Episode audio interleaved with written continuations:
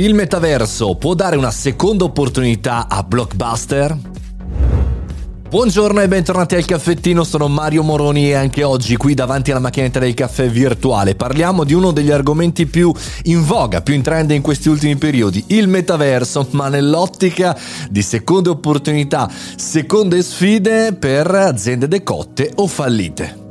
In Italia Punto Informatico rilancia un'iniziativa di un gruppo di investitori che su Twitter sta cercando di mettere insieme, come dire, un'organizzazione, sempre chiaramente decentralizzata e autonoma come in stile blockchain, per racimolare i primi cinque milioni di dollari da investire nel brand storico Blockbuster. Vi ricordate? Blockbuster fu del tutto affossato alla fine, eh, diciamo così, dei primi dieci anni del duemila, arrivando poi nel duemilatredici a fallire completamente in virtù chiaramente di Netflix e tutti i vari streaming vari, ma potrebbe accadere che nel web tre, diciamo così, quindi il cosiddetto metaverso, ci sia una seconda opportunità per questi ed altri brand. Ma è proprio vero? Questo sarà il futuro?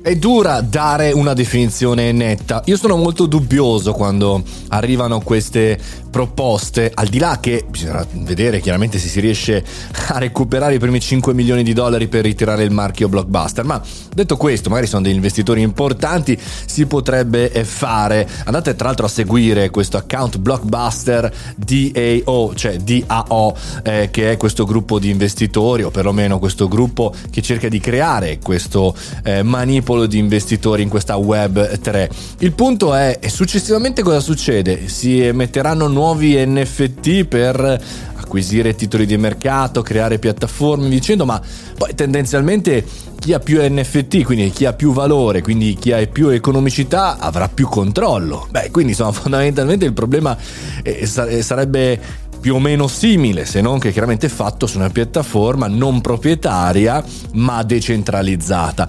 È l'argomento infinito per questo momento nel metaverso. Credo che comunque siamo un po' alla preistoria del digitale e, diciamo così, una preistoria sicuramente del metaverso. Diciamo, il digitale abbiamo superato forse l'età del ferro e ci avviciniamo alle altre età dell'oro e via dicendo, ma insomma, il futuro, il nuovo millennio è molto lontano da questo punto di vista. Secondo me dobbiamo ancora ben capire che cosa l'essere umano vuole fare, come fare, e tutti questi cambiamenti di nome, di investimenti finanziari o di speculazioni varie fanno ben poco capire quello che sarà il futuro dell'essere umano all'interno di queste situazioni. Certo è che però, ragazzi, questo è un test interessante e probabilmente vedremo operazioni nel duemilaventidue di questo tipo, cioè di investitori o anche gruppo di utenti che vogliono in qualche maniera ristabilire brand antichi, non so, Kodak per dire, no? I fotografi possono ritirarli su, insomma, ne vedremo delle belle.